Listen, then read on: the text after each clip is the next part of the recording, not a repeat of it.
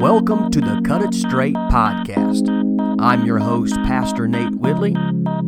Cut It Straight is a podcast helping you pursue excellence in your preaching and ministry.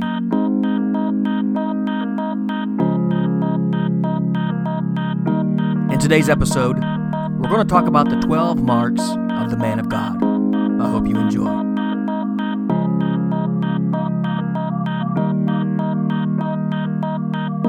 Welcome to the Cut It Straight Podcast, Episode two. I hope you enjoyed our last episode on why we started the Cut It Straight Podcast. In today's episode, I want to talk to you about the twelve marks of the man of God. This past week, I shared with the young ministers of First Apostolic Church the twelve marks of the man of God. Now, we only went through the first four, and so it's my intention in this episode to only share with you those same four. Let's go to First Timothy chapter number four. We're going to read verse six. If you put these things before the brothers, you will be a good servant of Christ Jesus, being trained in the words of the faith and of the good doctrine that you have followed. Let's read verse seven. Have nothing to do with irreverent, silly myths. Rather, train yourself for godliness. What does it look like to be a man of God? What are the qualifying, distinguishing characteristics, qualities, or marks of the excellent minister? Paul went to great lengths to point Timothy in the right direction of becoming an excellent minister of the gospel. Each of us should pursue excellence in our ministry, whether we're preaching every week behind a pulpit in a congregation, we're in a Sunday school room with children or young people, whether we're teaching a discipleship course or a home Bible study. No matter what arena of ministry that you're in, you should pursue excellence. In First Timothy four, verses sixteen, verse six through sixteen, excuse me, Paul gives twelve marks of a man of God. Number one, in verse six, the man of God is a watchman.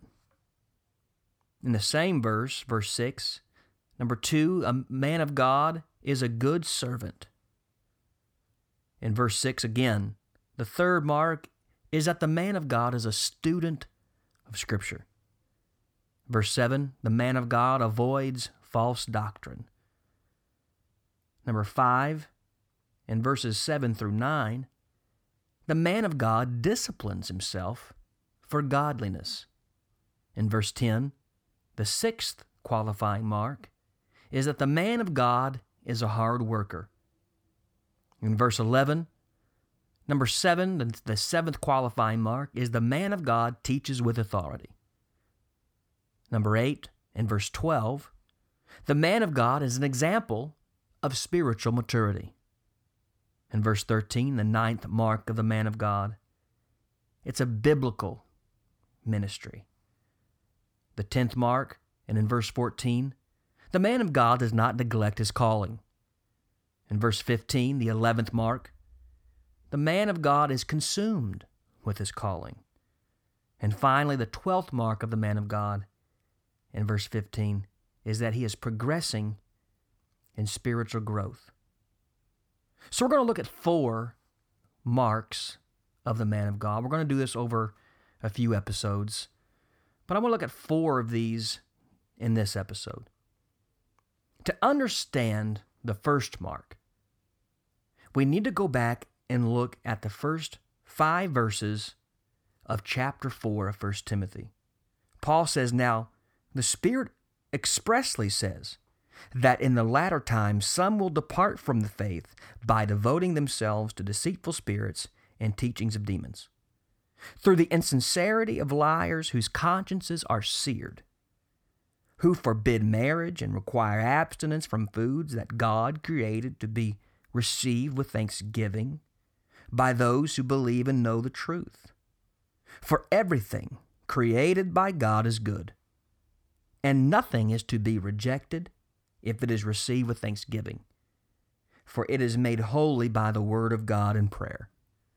What stands out to me is the first part that he says that in the last days, there will be those who will depart from the faith by devoting themselves to deceitful spirits and teachings of demons, through the insincerity of, of liars whose consciences are seared, who forbid marriage, they reject eating certain types of meats.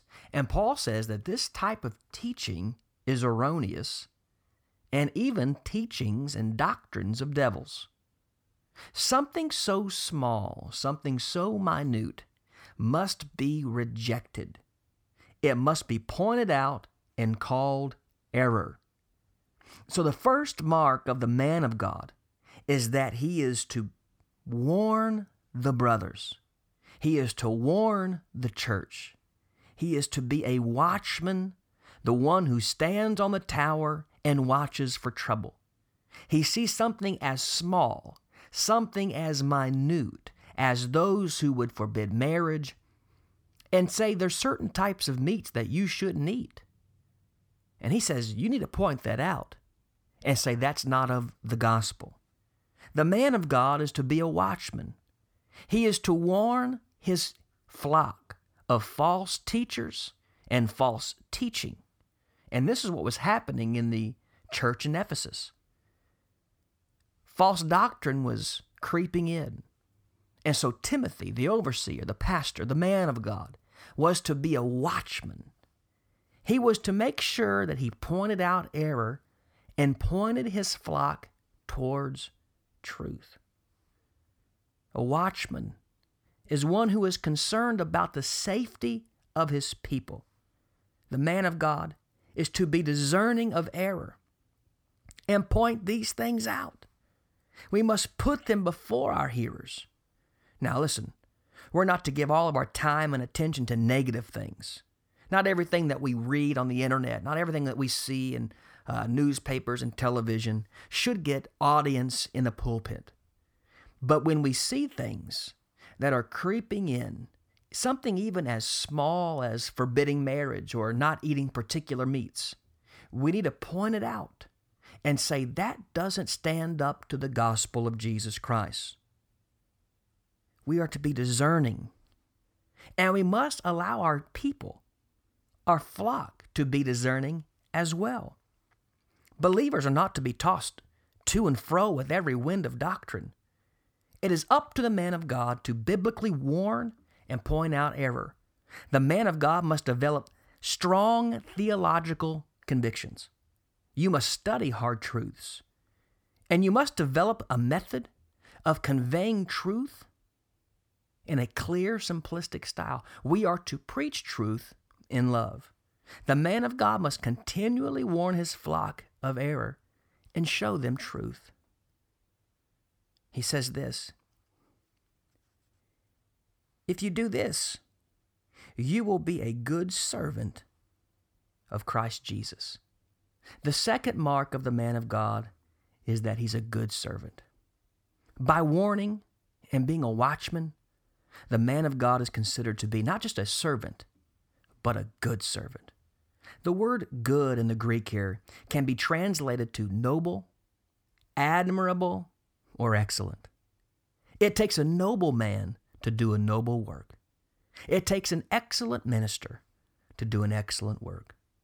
The word servant is not used here in the technical sense of the office as of a deacon or an elder, but it's found in some more general usage in the Greek of one who serves in any ministry on the behalf of Jesus Christ.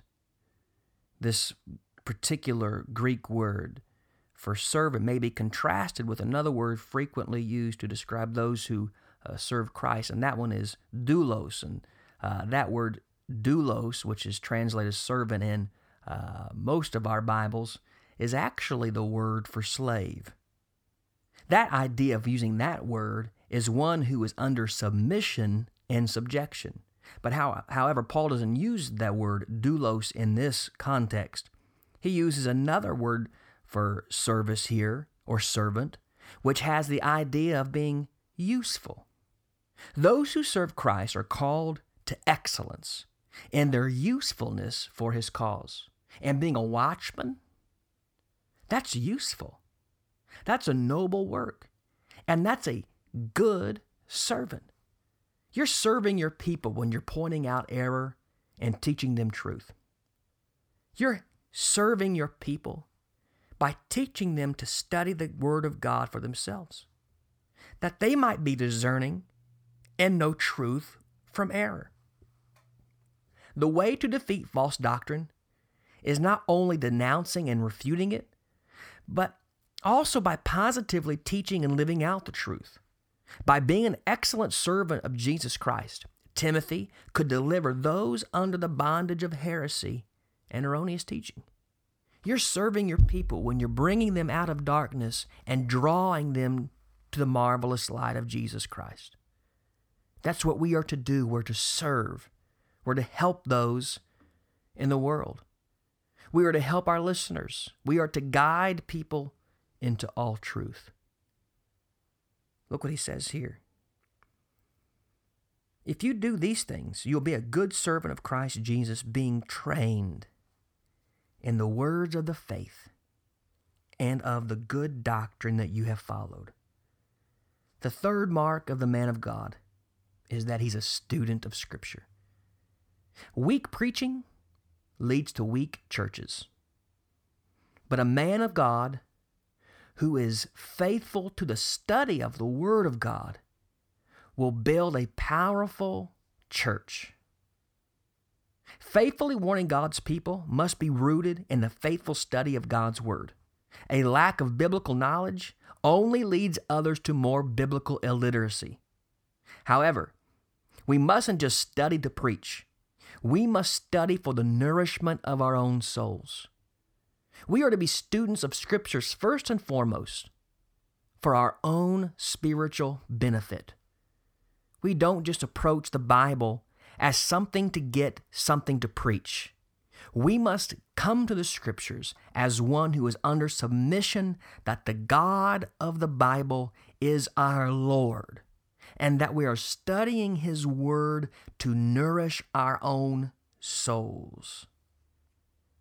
Paul says, being trained in the words of the faith. Now, the King James Version says, nourished up. The New American Standard Bible says, constantly nourished on. The continual experience of being nourished on the truths of the Bible is essential. The excellent minister, the excellent preacher must read, study, and meditate on the Word of God. We must try our very best to cut it straight. We must pursue mastering the contents of the Bible. On the other side of that, we must allow the Bible to master us. We must meditate on Scripture.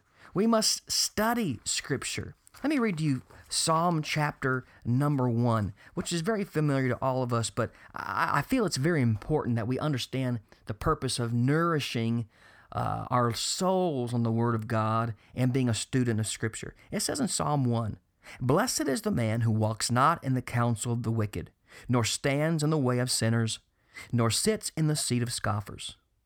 But his delight is in the law of the Lord, and on his law he meditates."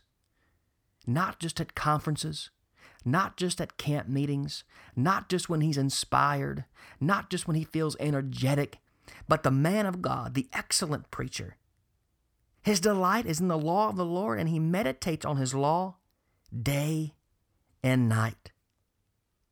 He's like a tree planted by the streams of water that yields its fruit in its season, and its leaf does not wither. In all that he does, he prospers. That's what an excellent ministry looks like. It is a man of God who nourishes his life on Scripture. The man of God must be nourished and immersed in the words of the faith, which means the entire body of Christian truth found in Scripture. The man of God must know all of it, from Genesis to Revelation. You can't just know and preach your favorite verses. You can't just go up and preach your favorite topics every time. The man of God is well nourished, well immersed, well trained in the words of the faith, Genesis to Revelation. And not only that, he says the man of God must be nourished and immersed in good or sound doctrine. You need to study theology. Study creationism. Study the origin of sin, the fall. Study the history of redemption from Genesis to Revelation. Study the church. Study eschatology, the study of Christ's second coming and the end times. Study apologetics, how to defend the faith. Study the Godhead. Study baptism in the name of Jesus. Study the infilling of the Holy Spirit. Study holiness. Study all the things of sound doctrine. Don't just focus on one doctrine, but be well-rounded in your ministry. Be nourished and immersed in the words of the faith and in sound doctrine. Then finally, the fourth mark of the man of God, he avoids false doctrine. He says, have nothing to do, verse seven, have nothing to do with irreverent, silly myths. Rather, train yourself for godliness. Paul says not to have anything to do with irreverent, silly myths, nothing to do with such things that are profane and silly. That phrase, have nothing to do with, in the Greek is a strong word, meaning to reject or to put away. Paul contrasts being nourished on sound doctrine with putting away or rejecting false doctrine. The E S V says irreverent, and the N A S B says worldly fables. The original word describes that which is radically separate from what is truthful and holy. Anything that contradicts Scripture is irreverent and worldly. They're fables. They're fictitious. They're mythical. The King James Version says profane and old wives' fables. Paul sarcastically denounces false doctrine as something like a fairy tale being taught by elderly women to children. There is no place for foolish teachings in the church. The man of God must not involve himself, or the church for that matter, with silly, irreverent myths and fables. Preach the word. Preach the Bible. Don't get up and preach your opinion, because it'll never match the authority of God. Preach the Scripture. Don't preach what gets on your nerves that week. Preach the Word of God. We must not forget that the first bookend of this section, Paul called it, called it doctrines of devils. Have in mind that what he is saying is, you must know truth, and you must reject that which is false. Have your mind and your heart saturated with Scripture. Be a voracious reader of Scripture. Feed your soul and spirit upon the Word of God. Don't fill your mind with conspiracy theories on YouTube and Facebook, but fill your mind and heart with Scripture.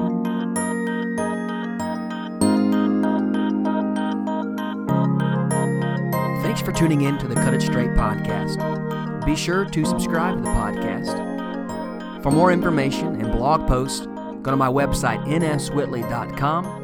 Follow me on Twitter at n s whitley, and be sure to like and share my page on Facebook.